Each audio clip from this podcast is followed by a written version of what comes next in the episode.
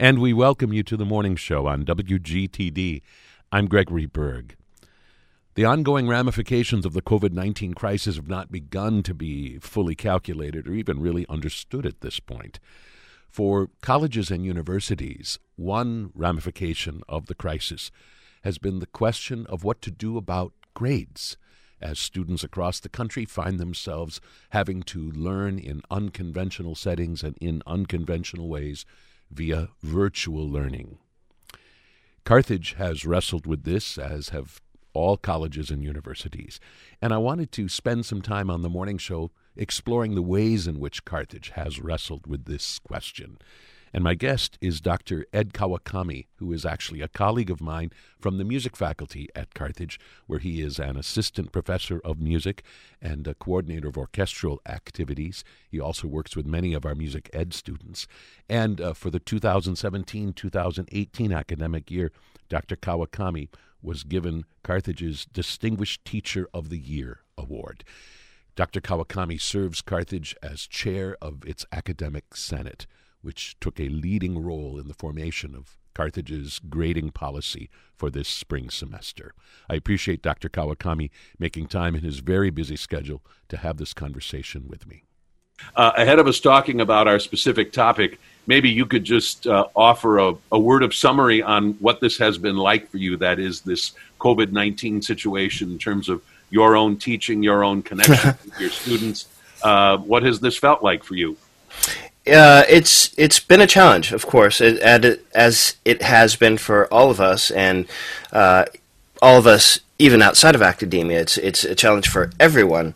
Uh, it poses a certain set of challenges for us in teaching because we, we are so used to being hands on, and, and of course our students want to be on campus and interacting with us. Uh, that's that's one of the the high points of Carthage. It's particularly challenging as an orchestral director because how how do you have a rehearsal, a virtual rehearsal? Uh, technology is fantastic, and, and these video conferencing software uh, packages have gotten phenomenally good uh, over the last couple of years, but they can't be done synchronously. That is, you, you, we can't have, a, I can't conduct and have all 40, 50, 60 of my students playing a piece uh, and have them be able to do it and you know ha- have it uh, end up being like we're in the rehearsal hall together. So it's it's been challenging. Um, we've found uh, that the students welcome these online meetings. They they prefer to be in person, of course, but they welcome them a sense of normalcy and having the schedule uh, so that they can come in and be in class and, and see their peers and see us and and uh, join themselves uh, and, and continue their learning process. It's it's been a challenge, but it's a, been a welcome one. In some ways, I think it, it drives our teaching forward. We have to learn new tricks. We have to learn new tools, uh, but but uh, the the core is the same. We try to maintain those personal contacts with the students and and uh, give them the learning outcomes that they deserve and and require.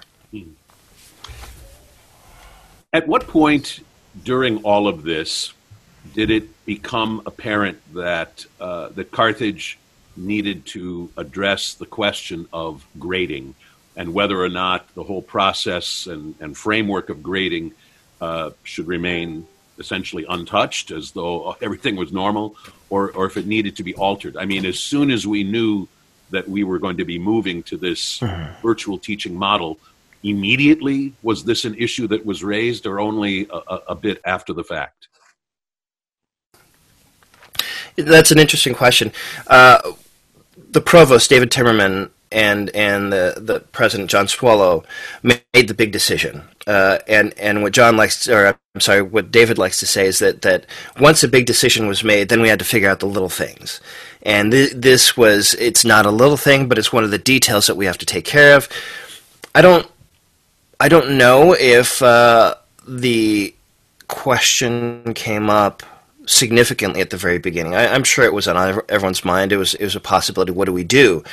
Uh, the debate started to really uh, take place uh, in, nationally. Uh, I'd say within somewhere in the week of the, the 16th, the March 16th or March 17th, somewhere in the middle of the week, somewhere around Wednesdays, when we started to see more and more institutions around the country announcing alternative grading schedules and grading grading policies. Uh, they were going to pass, fail, or satisfactory, unsatisfactory. Some of the big names like MIT uh, were going to that modality. And of course, if you're MIT, you can do whatever the heck you want to and, and be able to get away with it. Uh, and and the idea is is to to benefit the student. And so that debate started then, and we started to see more activity on the the, the faculty uh, email list. Uh, a really healthy conversation about what's best for our student and what allows the most flexibility for the, the faculty member. I was really struck by uh, just how vigorous, robust that, that conversation was, perfectly cordial, even though there really was a, a bit of difference of opinion uh, about what would mm-hmm. ultimately mm-hmm. serve our students best. It was just fascinating to read, and, and in some ways, I, I mean, it's obviously impossible and also improper, but in some ways, I wish uh, the general public could have somehow been privy to these this uh, this exchange of emails, this exchange of ideas about how to to uh, confront this unprecedented situation.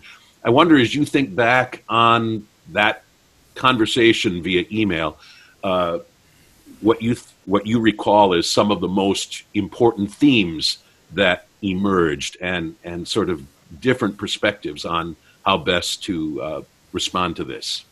Sure. The, the the range of ideas was huge. Uh, one idea was to just give blanket A's to all the students, and another, of course, was just to go to strict pass-fail uh, with no no option for the faculty member to choose otherwise. And uh, of course, the, the, the middle of the road, perhaps, or, or the, the status quo was just to keep a letter grade schedule for, for everyone and, and just go ahead with that and, and encourage faculty members to practice what what we started to call empathetic grading, uh, and that's that's a, a, mushy, gooey term that, that we had to better define later. But it was basically just be sympathetic to the student. Some of the ideas that drove these conversations was when the students are on campus. We know what their resources are. We know that they have a computer. We know that they have access to high speed internet we know that what their living situation is like. They live in the dorms. They they get this food. They you know if they have a, a dispute with their roommate, these are the resolution avenues that they have.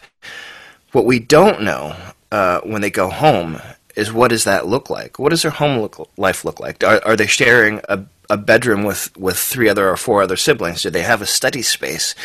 Uh, in the case of our music students, do they have a piano if they're a piano major? And and as silly as that sounds, some of them don't uh, have access to that. Maybe they're they're when the the Illinois lockdown went into effect, they were here, and so they opted to shelter in place here in Wisconsin. And maybe their their their townhouse or apartment that they're renting while they're a student doesn't have a piano.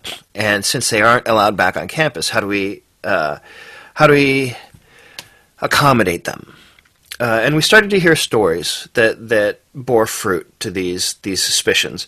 You know, uh, our head of LIS, uh, Dr. Carol Sabar, uh, offhandedly mentioned that she was shipping laptops to students that didn't have laptops, and her worry was that she was going to run out of loaner laptops. And another student uh, we heard, I'm, I'm also on the, the tech helpers mailing list that is the, the faculty members that are somewhat tech savvy and can help other faculty members with technological issues about a student that uh, lived in a rural part, such a rural portion of Wisconsin that they didn't even have reliable cell service, let alone uh, they had a landline, but that was it, and they didn't have internet at home. So how do we deliver content to them?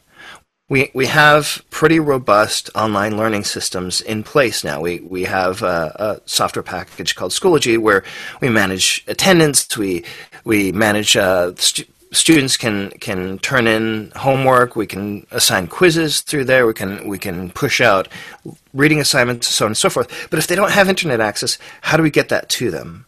And you know, the underlying all of that is what if they or someone in their family, someone uh, a loved one of theirs, was stricken with COVID nineteen. How do we deal with that? we have no idea of what that would look like for them.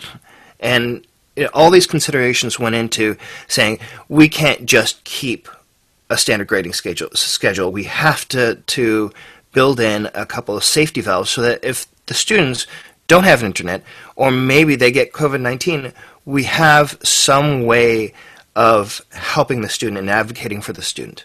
Mm. Uh, before I give you a chance to kind of uh, spell out how Carthage ultimately answered that question that you just uh, shared, I wonder if you could just say a word about the uh, challenge of trying to come up with a policy that is workable and appropriate for a wide array of academic disciplines. I mean, like for instance, you and I teach in music, and we know our particular concerns and, and, and issues, and, and other departments uh, might have uh, different concerns and, and issues when it when it comes to this, as well as uh, issues related to how they deliver their content versus the way we deliver our content. Uh, how big a factor has that been? How how significant a complication has that been in trying to arrive at a sensible policy? Sure, it, it was a huge consideration, uh, not just for the faculty members. In fact, the the overriding and guiding question was how can we best serve the student? How is how are we going to honor the education that we we that they deserve and that we've promised them while allowing them the flexibility and allowing our faculty members the flexibility. And some of the, the questions that came up were there are some professional fields and professional graduate programs that require a grade, a GPA. Um, for example, uh, nursing, they, they require it for their licensure. So, how do we honor that and how do we make the flexibility work for them without painting them into a corner? Uh, or what about a student that is on academic probation or has been on, academic probation, but they've really, really worked hard for the first part of the semester. They, they've they are bringing their GPA up, but if we give them a pass fail, the pass does not uh, does not affect their GPA, and that's that's one of the, the if they fail in a pass fail semester, it does also doesn't negatively affect their GPA, but it doesn't help them bring their GPA up. So if they're on academic probation and their scholarship depends on a GPA, what happens to them then? And so the, there were lots of concerns about uh, just being able to or, or instituting an institution wide pass fail grading schedule and, and how it would negatively affect the student as well as their, their future potential law schools, med schools, nursing, uh, licensure for education. So, so a bunch of these started to crop up, and, and it looked they're really entirely valid concerns. What what wasn't a concern for us was the uh, were grades as a punitive measure. So, uh, in in some circles, you know, an effort excuse me, an F or D could be issued as a punitive measure. You know, you, you did poorly, so I'm going to give you an F. But that's really not a concern of ours. It, it should be what circumstances led the student to having an F or, or a D this semester, uh, rather than, um, than being a punitive measure.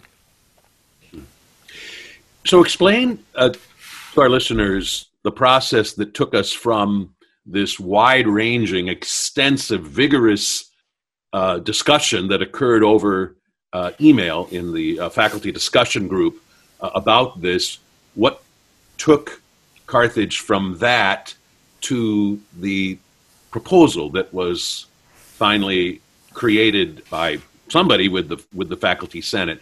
What what did that process look like? Sure. So it, it became readily apparent uh, as this discussion was going on that it was just going to become more robust as as time went on. Uh, Greg, I'm sure you can attest to this. When you when you get a bunch of faculty members in a room, the ideas start flowing, and there's no end to that. Um, and it became apparent that there wasn't going to be a quorum, and there were multiple good ideas floating around on the, the, the discussion list, and a, a bunch of really good concerns. So about the end of the week, uh, you know, the the provost called me and said, you know, the the this isn't going to resolve itself. There's, you know, that it doesn't have a good solution. The uh, parliamentarian of the faculty senate uh, the par- parliamentarian basically determines procedures for the or, or says this is this is what's allowed under the rules. He said this this doesn't fly. This is not part of our, our charter. This is not part of our bylaws. And so we came up with a workable solution. The the president and the the pro, provost are are very pro shared governance, meaning that it's not just the administration making the decisions, but the faculty sharing and the staff sharing in the decision making process. And since this affects the faculty so very much, uh, the the provost said, "Hey, why don't why doesn't the academic senate take uh, uh, take the lead on this and be you know share share what the the faculty actually want to have happen, maybe a good compromise. And it actually, the, our, our bylaws, the Constitution dictates that the, the, the president needs to make the final decision. You know, he is, he is, to borrow a term from history, he is the decider uh, at the end of the day.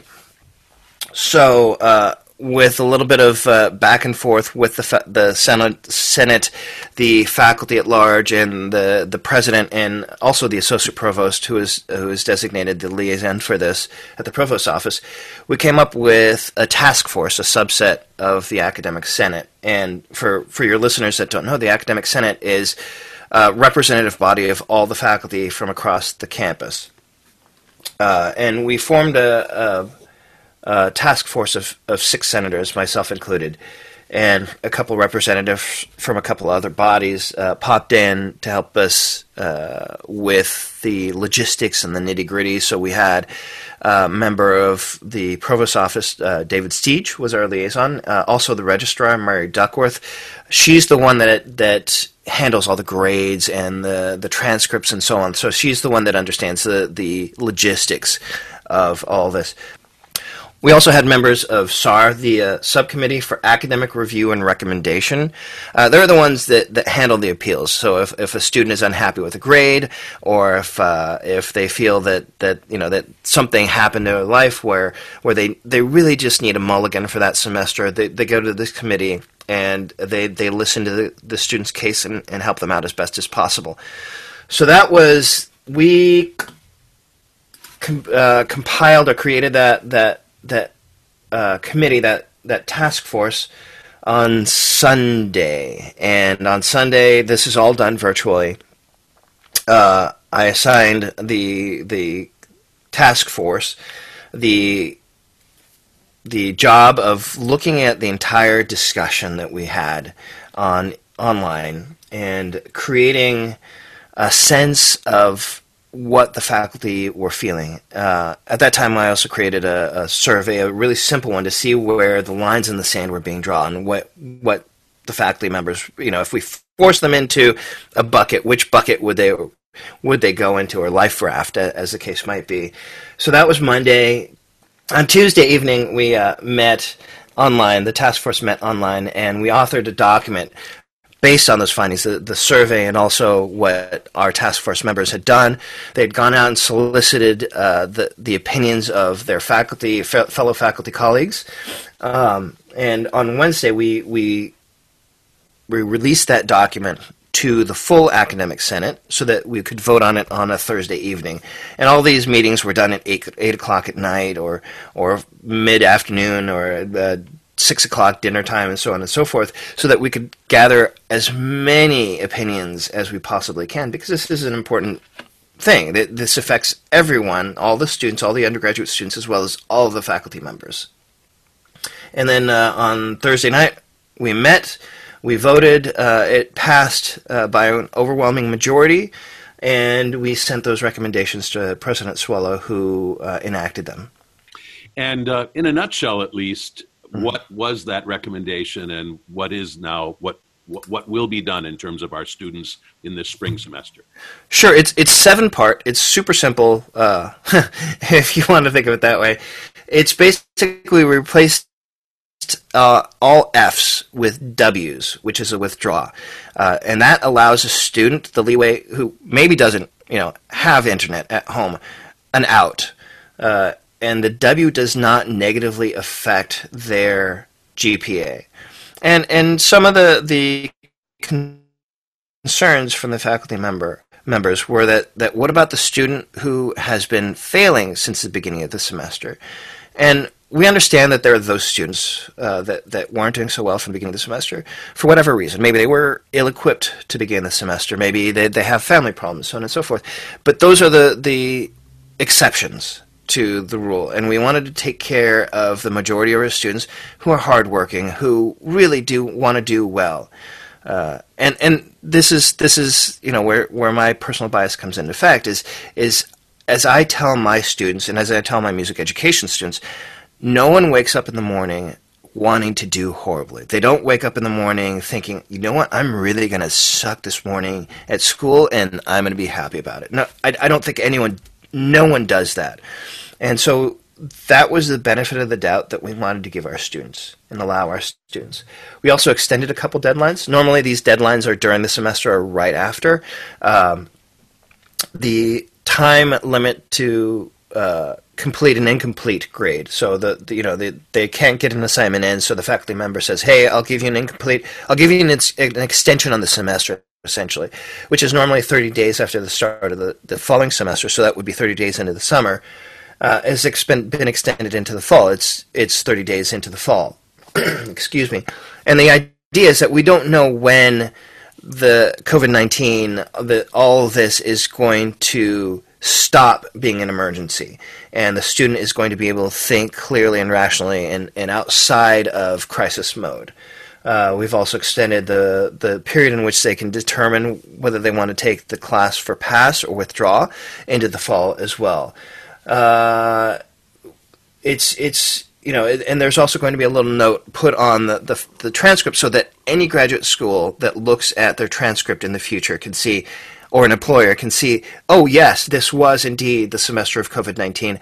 That this is why this student who's normally uh, a 3.9 GPA student all of a sudden it had a, a 3.0 semester and, and understand why that was the case. Briefly, how does this square with what other schools have done? Is, is Carthage doing something that uh, looks like a lot of other schools, or is there kind of a wider range of responses to this situation because, of course, Carthage is not alone in, in finding itself in this unprecedented situation. Sure. I, I'm going to uh, pat our backs uh, here that, that, that we believe this is a pretty elegant solution. It still retains the autonomy of the faculty member to do what they want to do, but it gives the student the benefit of the doubt. It, it creates those safety valves that they really, really need this semester or might not need. And if that's the case, then they're still going to continue to be straight A students, and, and it gives them that flexibility and the faculty member the, the, the opportunity to honor that, that effort as well. What I've seen a lot across uh, across the country is just pass fails. The the faculty member or the student has the option to choose a pass fail grading system for that semester, and and that's that's a nice catch all, and it's being empathetic to the student and to the faculty member. But I, I, think that what we came up with, and this is the power of shared governance and the power of having committees and, and the academic senate, is we came up with a an elegant solution that allows the most flexibility while still also being incredibly sympathetic to the plight of our students. I think it's a really good example of how sometimes the simplest solution is not the best solution even though Correct. a lot of times people like to jump to that conclusion. Let's yeah. do whatever is simple. And mm-hmm. it seems to me that this is one of those situations that, that, that did not cry out for a simple across the board uh, solution, but something, in a sense, a little more complicated, that's a little more flexible, that can really address a wide range of concerns and situations. So, yeah, we definitely can't paint with a broad brush at this time. And I suspect that as you look back over this, uh, you feel really good about the spirit with which this conversation took place and the spirit with which this was put together and ultimately enacted. I'm incredibly proud to be a, a faculty member at Carthage. The the faculty really came together. The discussions were spirited and robust, but they were always collegial and always student centric. It was what's best for the student, what's best for the institution. How can we help the institution? How can we help the student? And and make sure that the student is receiving the learning that they need to move on from the semester, whether they're graduating or they're freshmen. Dr. Ed Kawakami, President of the Faculty Senate at Carthage. Uh, Dr. Kawakami, I really appreciate you making time in your crazy schedule to uh, have this conversation, and, and I thank you for your leadership uh, through the course of this uh, important process, and thanks for being part of the morning show today. Of course. Thank you so very much, Greg, and, and be, be safe and healthy. My interview with Dr. Ed Kawakami was recorded this past Monday, the 30th of March. As of this past Friday, the University of Wisconsin Parkside was contemplating some potential modifications in its grading system for the spring semester, but uh, as of Friday had not made any decisions. Uh, as for Gateway Technical College, the decision has been made that the grading system for this current system uh, will not be changed. You're listening to The Morning Show on WGTD. I'm Gregory Berg. Part two will be coming up in just a moment.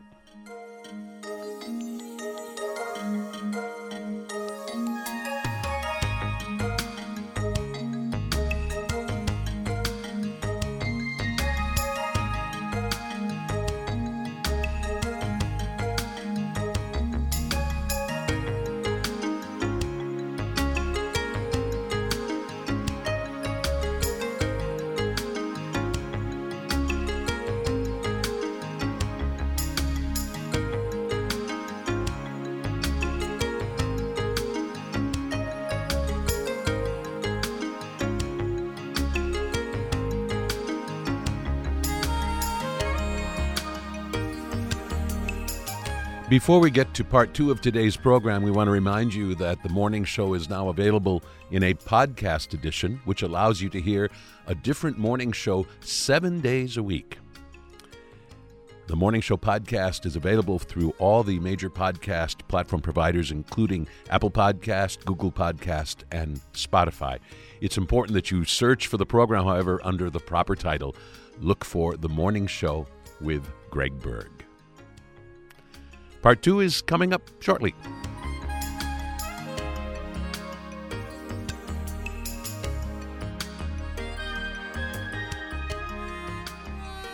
And the following interview was recorded this past Monday, the 30th of March. And as we all endure the COVID 19 crisis, hunkering down uh, away from family and friends and activities that we might be engaging in and enjoying. Uh, it's important to, in a sense, look for the light. And uh, we're going to do that for the next few minutes with Jolene Hart, who is a health coach and life coach and uh, responsible for a previous book called Eat Pretty and a new book called Ignite Your Light A Sunrise to Moonlight Guide to Feeling Joyful, Resilient, and Lit from Within. And uh, when Jolene Hart wrote this book, of course, she had no idea uh, what all of us would be experiencing with this COVID 19 crisis. But uh, in light of uh, some of what she has discovered about uh, kind of the source of our own uh, light and well being and energy, uh, she has some suggestions for us as we all move through this experience together in terms of keeping us uh, healthy and happy and, and grounded. And uh, so we're going to be talking about that as well. Again, the title of her book is Ignite Your Light, published by Running Press. And Jolene Hart, we welcome you to the morning show. So nice to be here. Thank you, Greg. I'm glad we can have this conversation. We'll we'll dig into your book in just a moment, but first, I, I know that uh, you have some suggestions for us on uh, how to uh, keep ourselves sort of whole and together and uh, and healthy, uh, kind of emotionally and, and, and mentally as we uh, experience all of this uh, together. And uh, I'd just like to talk through those suggestions. And the first one uh, has to do with news and the media and what we take in. Explain what your suggestion is regarding this. Sure. Well, a lot of these suggestions and the book itself were inspired by my experience with chronic illness. So Um, I was in a situation very similar to quarantine, not able to leave the house for weeks or months at a time, and sometimes just going to the grocery store. And a lot of these suggestions have kept me feeling whole and me feeling like my light was still shining during those years. So that's just kind of where some of this was derived. So your your listeners have a little bit of context. Uh, but definitely, you know, not reading upsetting news media as your first input of the day is so key. Um, this is not the time to reach to your bedside table and grab your cell phone as soon as you roll over in the morning.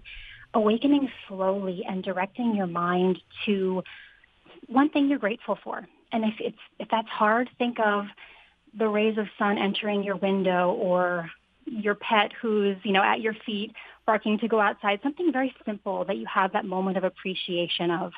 And over time, that becomes, um, you know, a, a practice to rewire your brain to actually increase your default to happiness and resilience. And that can be so helpful in this challenging time. Mm-hmm. Number two is to make a short list of practices that bring you joy. And then, of course, you want people to make use of that list, not just to write that list. What would be some examples of, of these kind of practices that you think would make sense to uh, make a list of and, and to utilize through the course of the day? So I call these my instant shifts. The things that I know can bring me out of a funk in just a few minutes. So brewing a favorite cup of tea, sitting outside and soaking up the sun for five minutes, uh, taking a break to dance to your favorite song, um, you know, there's so many of those feel-good neurotransmitters that are produced in our brain when we hear music that we enjoy. So those can just be little things, and everyone can make a list of things that appeals to them. Maybe it's changing your clothes or washing your face and doing your hair and just feeling like you would be in a regular routine as if you were leaving the house. Mm. Number three is uh, a uh, means by which uh, you would help us to, in a sense, keep at bay uh, some of the feelings that can really well up, uh, often without warning, in particular, very high anxiety, stress, and so on. Uh, explain what your uh, what your tool is uh, when when this happens. So this is kind of the basis of the book at large, that you have this amazing power to direct your mindset and your energy and how much energy you give to things that drain you. So how much time are you, are you devoting to the news? Do you check in once or twice a day or are you refreshing you know the news cycle constantly if you if you feel this these feelings start to grow um, you know just understand that that is a feeling. This is your fear talking. This is my anxiety talking. Um, picture yourself maybe even swatting that feeling away, taking a giant eraser and, and erasing it and brushing away those eraser crumbs and just replacing it with one thing that makes you feel okay in that moment because that's the moment that you can control. Mm. You only have this now and it's so easy to let our fears spiral to tomorrow and next week and what if 6 weeks from now we're still in the situation. So making sure that you know your your superpower is your energy and you control it right now. Number four of your suggestions is make ample time for play and laughter. And this reminds me that one of my favorite parts of your, your new book, Ignite Your Light, is when you talk about the importance of play. Uh, there's a section of the book titled Wild and Free The Energy of Play and Laughter. And one of the points you make is that we often talk about the essential role of play in uh, child development uh, forgetting that adults le- need play uh, every bit as much as children do, even though we tend to put it way down on our list of priorities, and and and especially right now, we, we as adults exactly. need to remember uh, the importance of laughter and play. And right now, we actually maybe have a little more time to put this in our schedules and realize that it's it's an antidote to what we're feeling right now. The heaviness of the situation is balanced out by the lightness that you feel when you play and laugh. And beyond that, when you look into the science of play and laughter, it's incredible what it does to help you to cope with stress better, to um, you know help the growth of new brain cells, which is we need as adults as we age. It also, in particular, supports the immune system because it increases these powerful defense cells called lymphocytes. So here we are wondering about you know what we can take vitamin C for our immune system. We can also make time for play and laughter each day. It tells our brain to restrict that stress hormone that's spiraling out of control and just kind of gives us a little refresh from that depletion that we're really feeling right now. You also say in this section of your book, there are a thousand ways to play. So don't feel as though you need to pull out a board game or initiate a round of tag to experience the energy of play. I really appreciate you, in a sense, uh, trying to broaden our notion of what it means to play. Right. As long as you're having fun, as long as you feel spontaneous in the moment and you're enjoying yourself, who cares what you're doing? We all have our, our unique likes and dislikes, and it doesn't have to be play the way you used to play when you were six years old. This can be something that feels fun to you as an adult. Number five of your suggestions is cook something fresh. And this is probably an important uh, reminder for a lot of people who, perhaps out of uh, understandable concern, have suddenly stocked their pantry full of canned vegetables and jarred pasta sauce and this and that, and uh, and maybe f- forgetting the importance of, of cooking fresh. Why is this suggestion here? Why do you think it is so important that it belongs on this list of suggestions? Well, first of all, I think of cooking as a little bit like meditation. It does take us out of the situation we're in and put us in the moment to use all of our senses to smell and taste and season something. And when you're using fresh ingredients to do that, you activate your senses so much more fully. You know, you can really transform the way you feel mentally and physically because you're nourishing your body in that process too. But when you reach for a lot of those aromatic ingredients, so garlic, maybe fresh herbs that you have outside in your herb garden that are coming back to life or spices like ginger, those are the ingredients that are so rich in antioxidants and extra immune support, which we're all hoping to add to our routines right now anyway. So it kind of has that double, that twofold benefit of giving us the meditation moment, activating our senses and being fully present, and also nourishing our body and supporting our health. And I want to mention that your new book, Ignite Your Your Light, includes a, a number of, of, of, recipes in it uh, for foods that you think are beneficial for, for many of these uh, life goals. Number six in your suggestions in terms of this current COVID 19 crisis uh, try not to carry yesterday's worries and fears into the new day. Probably easier said than done, but uh, nevertheless, I can see how that would be of, of immense importance for someone's well being. Uh, any suggestions on how somebody might manage to do that? Absolutely. I have relied on this as a ritual, you know, for so many years now, but just think of a practice that can help you to release at the end of every day. So for some people, this is more of a mental, emotional release, like journaling or chatting with a friend. For other people, they might gravitate toward a physical release. So going for a run and sweating or some deep stretching or, you know, even crying it out during a sad movie, anything that can help you to release what you're building up during the day will help you to sleep better and just sleep more soundly and not have those thoughts and worries weighing on you. And right now, we really have to do this every day because the stress is building up so much in every 24 hour cycle. And the final suggestion that you have, I think, is very much worth talking about, and that is prioritize sleep. I mean, I think we all know to some extent uh, how important sleep is, but uh, right now, when so many of us uh, find ourselves so worried, uh, sleep can sometimes be uh, elusive, even for people who typically have no problem sleeping uh, at all. And you have some suggestions on uh, helping people to uh, sleep, even in the midst of what we're experiencing right now.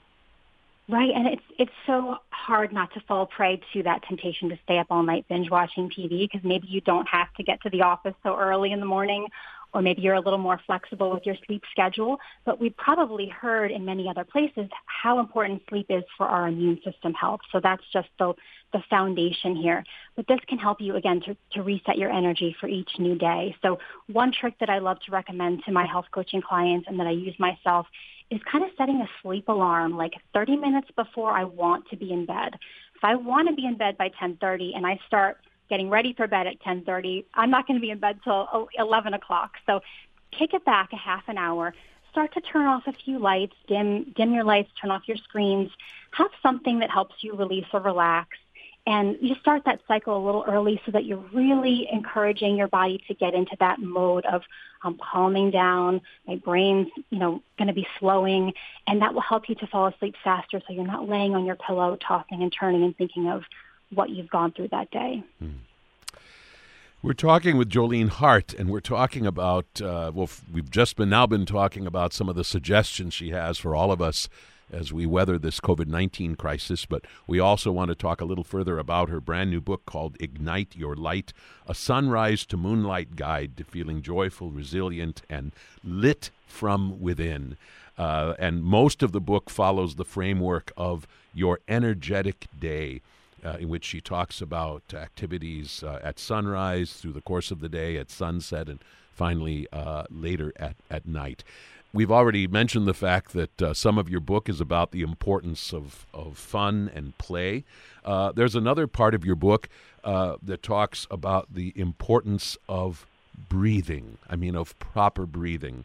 And you call it at one point Uh, your anchor for calm, the energy of breath. What would be a couple of simple solutions you have for, for people to better understand the importance of breathing and how to properly breathe through the course of, of one's day?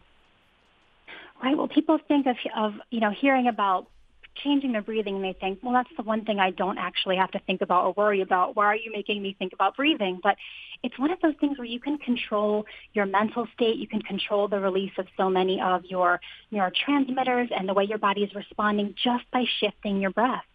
Um, so it's a way to, you know, check in with how you're feeling throughout the day. Listen to your, you know, the speed of your breath, the depth of your breath.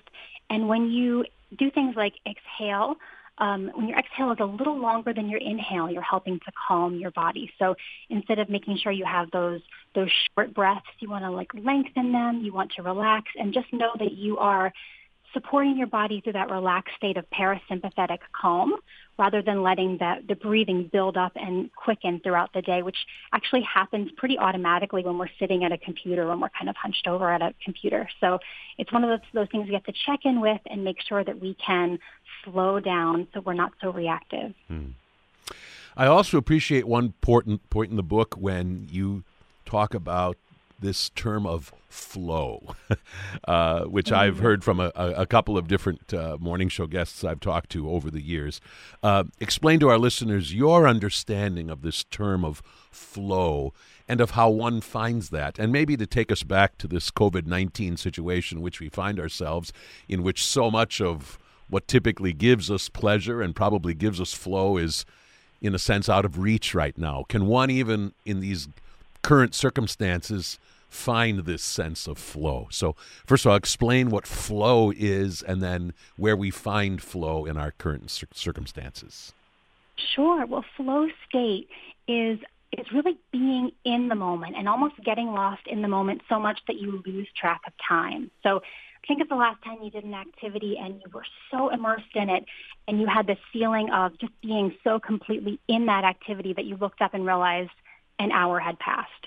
Um, that is flow state, and we've all experienced it. And there's this question of, well, how do we get into it more?